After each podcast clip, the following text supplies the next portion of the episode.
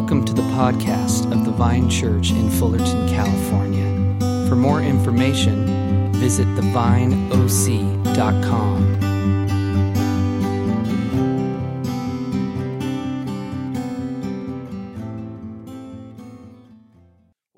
morning uh, again. Hope you're doing well. Hope you had a great new year and hope the new year's treating you well.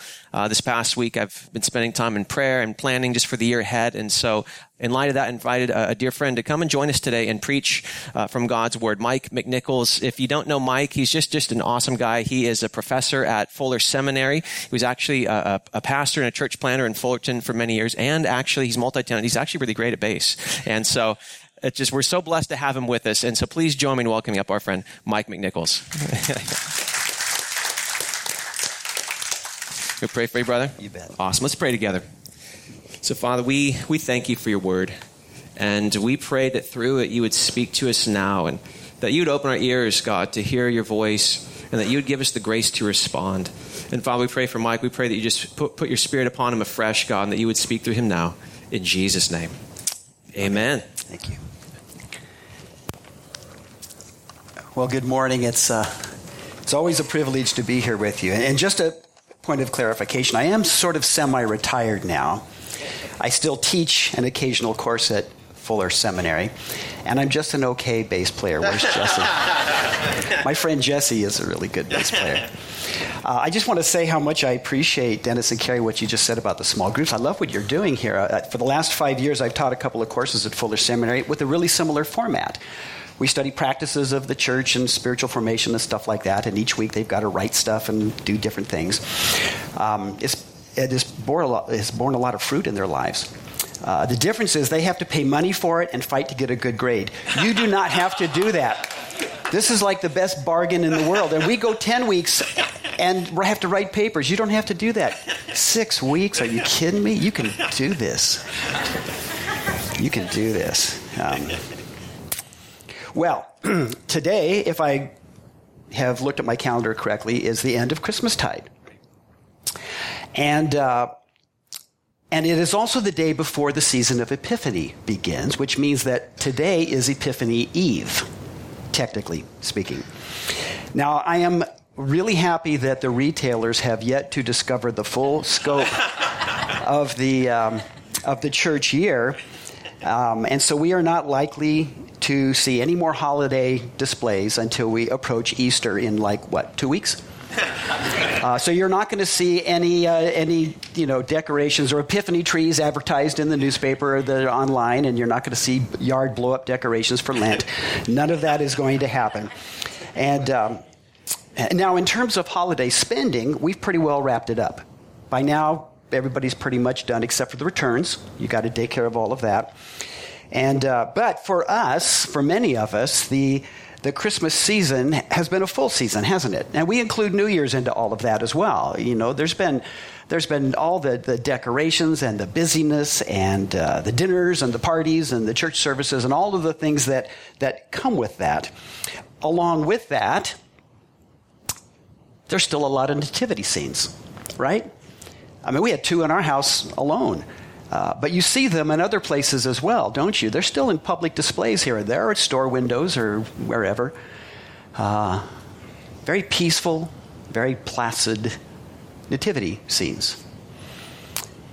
But the biblical narrative offers a story that is in many ways very, very different, as I'm sure you know, from our American cultural celebrations. It's a story of intrigue and danger and murder. Um, to be very horribly specific, it's infanticide. Uh, Joseph, Mary, and Jesus have to flee from Judea, and they've got to travel more than 400 miles south into Egypt in order to escape the, the violent scheme, schemes of King Herod, who is a complete murderous lout. And uh, so then they hear that he's dead, and uh, the family heads home, only to discover that Herod's evil son, Archelaus, is now in charge. He's another murderous lout. And so they keep moving up from, from Jerusalem, another 70 or so miles north into Nazareth. Uh, now, this is a whole lot of wandering. I mean, it would be a whole lot of driving in a car But this is a whole lot of wandering, especially for people who are traveling primarily on foot. Uh, in fact, it really is much more than just simple wandering, it's a displaced family negotiating exile. You know, displacement and exile are not the things that we typically associate with the Christmas season. But but we know about those things, don't we? I mean, we hear stories all of the time about people being displaced from their homes because of natural disasters, uh, because of wars, because of oppression. It happens all over the world. It happens here in the United States because of natural disasters. Uh, there are people right now enduring a, a, a, cold winter in refugee camps all over the place. We know about this. The, the, these are people who are forced to leave the familiarity and perceived safety of their homes and are now trying to kind of reorient themselves and survive in places that are foreign to them. Now, most of us cannot even imagine that kind of an existence. But Jesus and his family experienced just that they experienced displacement and exile. In that experience, Jesus actually kind of mirrored the, the, the plight uh, of the ancient people of Israel, a, a, people who had been scattered from their homeland and, and forced to live in exile in Babylon. In the midst of their displacement, God spoke to them through the prophet Jeremiah and gave them hope for a future that released them from the paralysis of disobedience and freed them into joyful obedience to the God who would ultimately rescue them. But the people of Israel, no matter what, would still have the bitter taste of exile on their tongues. Well, yeah, there's a whole lot of drama in our Christmas story. There's uh, the star, there's the angelic announcement to the uh, shepherds. There's the magi, the wise men. There's the murderous schemes of Herod. Uh, and there's the escape to Egypt and Nazareth. That's our Christmas story right there. Now, those events would, would always frame Mary and Joseph's memory of the time surrounding the birth of Jesus. This family formed its earliest bonds in exile when, uh, when my dad was, uh, was two years old, his, uh, my grandparents, his parents, uh, sent him off to live with his grandparents. Uh, now, this was 1926 in Wyoming. I've seen photographs of the house that he was living in. It was pretty dismal. Uh, and uh, to this, up to the point of my dad's death last year, he didn't know why they sent him away. It was some economic issue.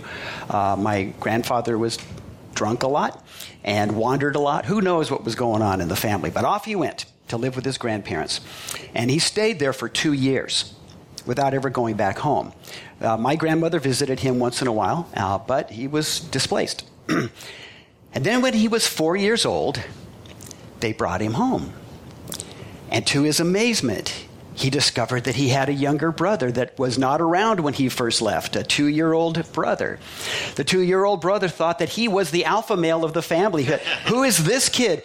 My dad says he remembers Uncle Bernie throwing himself on the ground screaming the minute my dad walked in the door. I thought, who is this guy?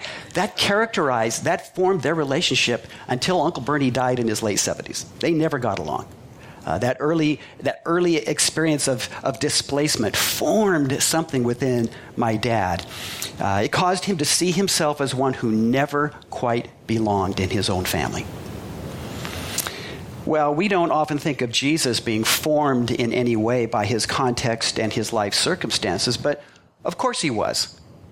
I mean, he, he was formed to understand human life and relationships and interactions in a certain way in a certain time in history. Think about how often Jesus used parallels to make theological po- parallels, parables, which were parallels to daily human life. You know, stories about everyday life that would be familiar to people, that came out of the context that had formed and shaped his thinking about how life worked. Um, he. Um, he was formed in the language structures of the day, and he was formed early on by exile and displacement, uh, not only by what he had experienced as a child, but also by what he saw among his own people as an adult. He lived among a people who, who knew the stories of exile, had perhaps experienced exile. Uh, now, now, there were clearly many who continued to live in foreign nations to where their ancestors had been deported, and they would return to Israel for various celebrations and festivals like, like Pentecost. Uh, and even those who were living within Israel knew that they weren't entirely free. Uh, they, they were, in a sense, exiled in their own home country with the Romans as their current overlords. Well, as a, as a person formed and shaped by exile, Jesus could fully identify with his own people. In many ways, his life was, was a reflection of Israel, not as they were at that time, but rather as what they were intended to be a nation that would be the light of the world, a people who would be a people for God, and through that people, all the families of the earth would find blessing. That's what God intended for Israel. And Israel was exiled because of unfaithfulness to God. Jesus was exiled because his birth threatened the dominant powers of the day. And through the prophet Jeremiah, God, God claimed to be the father of that disobedient son, Israel. A son that, while disobedient, was still loved and cherished. And Jesus would ultimately embody true, faithful sonship as his life revealed all that Israel should have been. You know, scholars and thinkers have, uh, for a very, very long time, debated about Jesus' nature uh, in relationship to God. In the early centuries of the church, they, they sort of landed finally on the conviction that Jesus was indeed fully God and fully human, while recognizing that that whole idea is still kind of a mystery to us, but that was the conviction, the conviction that still holds sway in our creeds. Um, and it was important for them to understand and to remain biblical in their recognition that in Jesus, God took humanity fully into himself. And this underscored the belief that in Jesus, Jesus the Christ, Jesus the Messiah, the Son of God, that God fully identified with human beings. Now, now hold on to that for just a second. I mean, isn't that something to think about for a while? That God, rather than being distant and, and detached from us, fully identifies with us. That God fully identifies with us. Now, sure, we, we can theorize that Jesus, in whom the fullness of God dwells, that he had cells and nuclei and bones and muscles and, and all of that, like all human beings do. So we could say, well, okay, in that, God knows what it's like to have a human body. But the Bible gives us a picture of Jesus' human experiences on a level that's, that's gritty and dangerous I mean, he was born into poverty. He and his parents quickly become refugees. He never rises above the status of a peasant. I mean, this is God with scabby knees and dirty hands. This is God who could use a bath and a diaper change. Um, this is God who knows what it means to be truly human. I, mean, we, we see this in our scriptures, in, in the birth narrative in Matthew. Matthew cites Isaiah and says, Look, the virgin shall conceive and bear a son, and they shall name him Emmanuel. And then Matthew throws in a parenthetical interpretation, which means God is with us. And in the prologue to John's gospel, John says, And the word became flesh and lived among us. And we have seen his glory. The glory is of a Father's only Son, full of grace and truth. And in the fourth chapter of Hebrews, we hear this For we do not have a high priest who is unable to sympathize with our weaknesses, but we have one who, in every respect, has been tested as we are, yet without sin. I mean, come on, aren't you glad that this is true? I'm really glad that this is true. Uh, we can face God confidently in our weakness because God has already identified with us in weakness. God is not put off by human weakness as the powers of the world might be. In his promise to, to rescue his people from displacement and exile, he makes sure to include the weakest among them. We, we hear this as God speaks through Isaiah in that same chapter we heard this morning. It says, See, I'm going to bring them from the land of the north and gather them from the farthest parts of the earth, among them the blind and the lame, those with child and those in labor together. See, when God rescues his people and brings them home, he doesn't focus only on the strong and healthy ones, you know, people who can show proof that they have skills and competencies that will make Israel what it was in its glory days. When God rescues, he rescues all. The weak and the strong, the sick and the healthy, they all come together as one people, as the people that God loves. You know, there's been a, a way especially in uh, North America, U.S.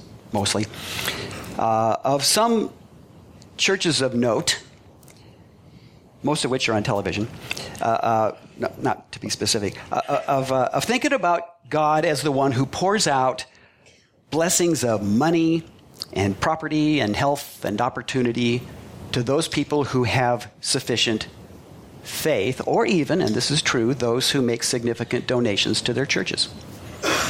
With enough faith and or seed money as it's sometimes referred to, God's blessings will come abundantly. If faith is lacking, then the blessings will be thin.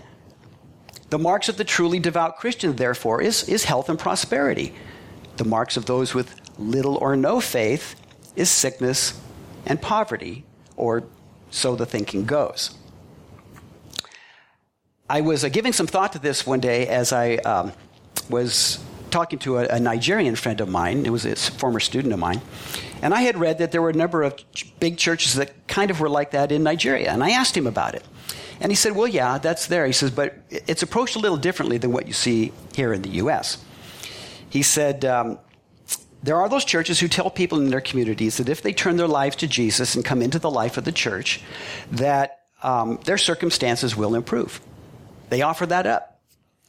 And, uh, and there are plenty of people in that culture who are at the economic margins of life that that claim appeals to. But what's interesting, he said, is that some of those churches mean something different from what we often hear here in our culture. They mean that, that the church is going to help them build order into their lives that they'll help them find jobs and medical care and help for their families. They'll, they'll reach out to business owners and ones who have supervisory positions and see if there's job openings that they can help people get into. Uh, it, it's, it's an invitation to be lifted from the isolation of poverty and into the mutual care of the Christian community. And in doing so, to then learn how to care for others. See, in that way, those churches that do that would be enacting God's desire to embrace the weak and powerless and bring them into a place of love and care. You know, it, it might be good this week for all of us to reflect on the season of Epiphany that begins tomorrow. You probably know that the word epiphany means to make known or, or to reveal. And the story of the Magi, the, the wise men in Matthew's gospel, provides the imagery for this season as these, these shadowy Persian Zoroastrians or whatever they are, as they search for Jesus, and in finding him, they bow down in worship. Uh, Jesus is revealed to them as King of the Jews, but not one to be feared and respected in the way that Herod demands to be feared and respected. This one is to be worshiped. Herod is not. So, how will Jesus be revealed to us now? We, many of us here, have come to believe that he is indeed Israel's Messiah, that he is the Son of God, that he is the Savior of the world. And, and maybe we feel like we've got a lot of our theological questions somewhat settled about who Jesus is. So, what fresh revelation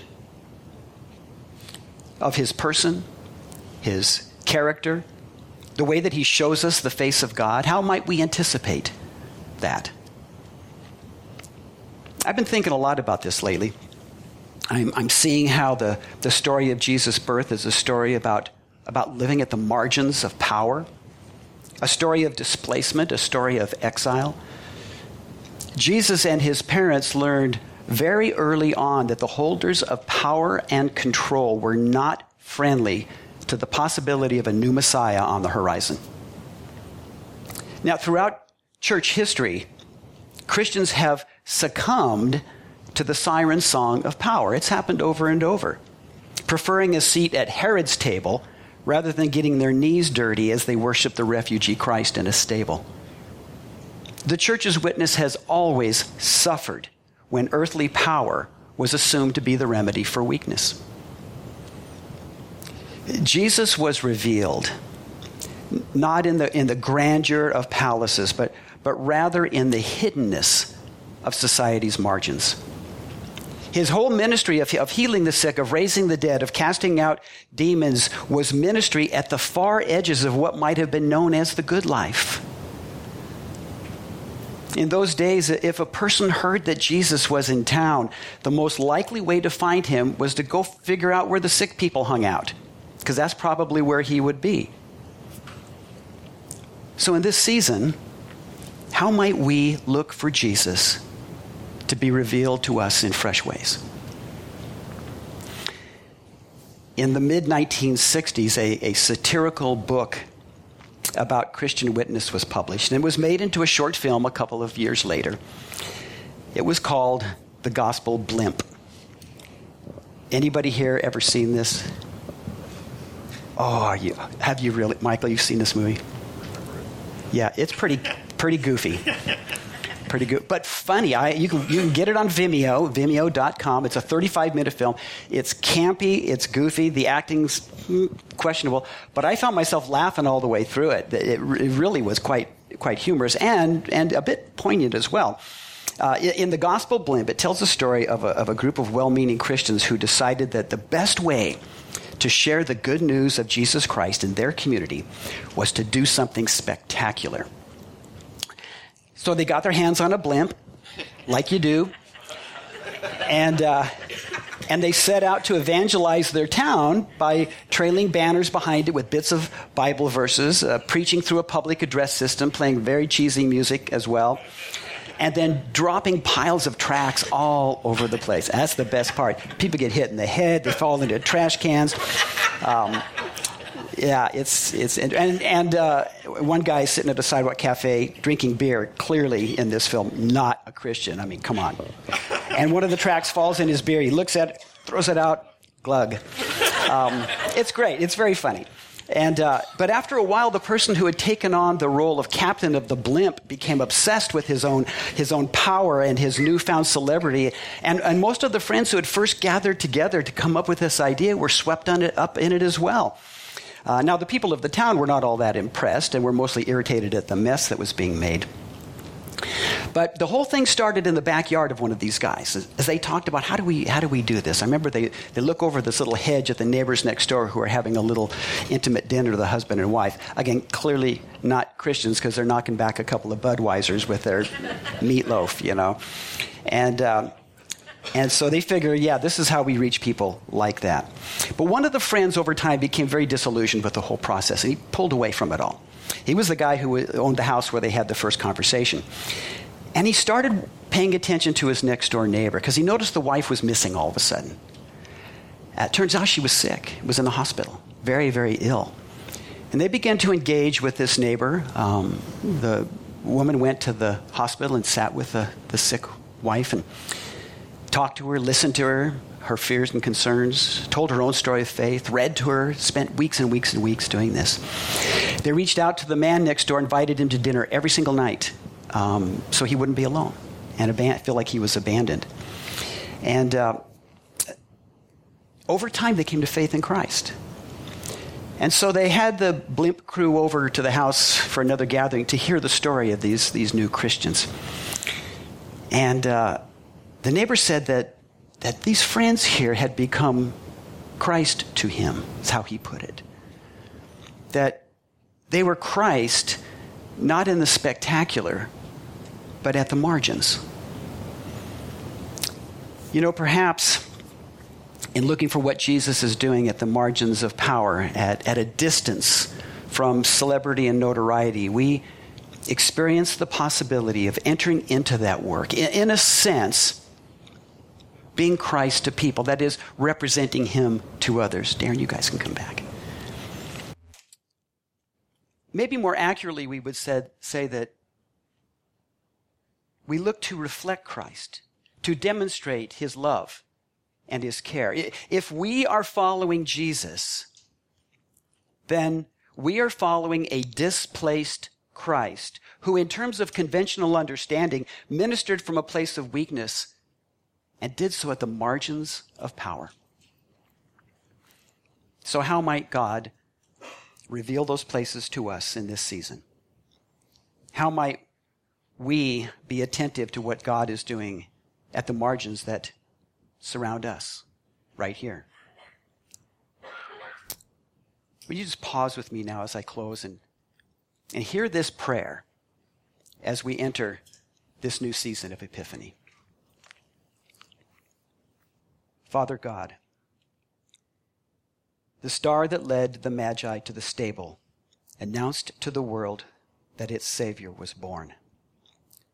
Today we live in a world that is still covered by darkness and still needing to make that journey to the stable door. May our lives reflect your light day by day as we seek to serve where you have placed us, that we might be the means through which others can encounter Jesus Christ.